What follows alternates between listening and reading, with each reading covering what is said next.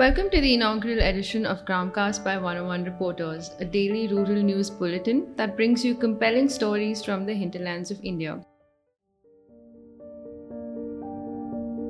International Monetary Fund's chief economist, Geeta Gopinath, has said that India must continue spending more on rural jobs in order to check the rise of inequality during the pandemic.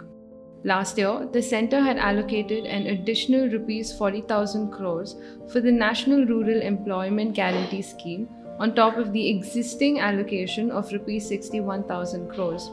Due to the influx of migrants returning home to their villages, more than one point three crore jobs were issued in twenty twenty, and a crore more households got work under the scheme compared to twenty nineteen.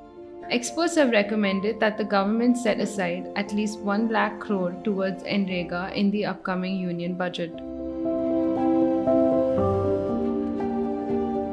Following the stealthy establishment of a Chinese village in Upper Subansiri District, Arunachal Pradesh, India, the All Arunachal Pradesh Students' Union launched a statewide protest calling on the centre to act tough, blaming its lackadaisical attitude for failing to protect the country against foreign incursions. Protesters said the Upper Subansiri District has poor roads that compromises the defence of the area. They say that the government has done nothing about it despite repeated demands to mend the roads. Andhra Pradesh is preparing for polls after the Supreme Court dismissed the state government's plea to postpone the panchayat elections in light of the pandemic. The government has reiterated a G O announced last year which provides cash incentives ranging from rupees five lakhs to twenty lakhs to panchayats that elect its leaders unanimously.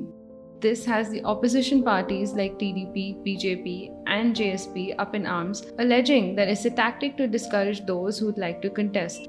Even though panchayat polls are conducted on a non-political basis, the T D P has unveiled a five-point plan for development of villages that includes safe drinking water, security and self-reliance.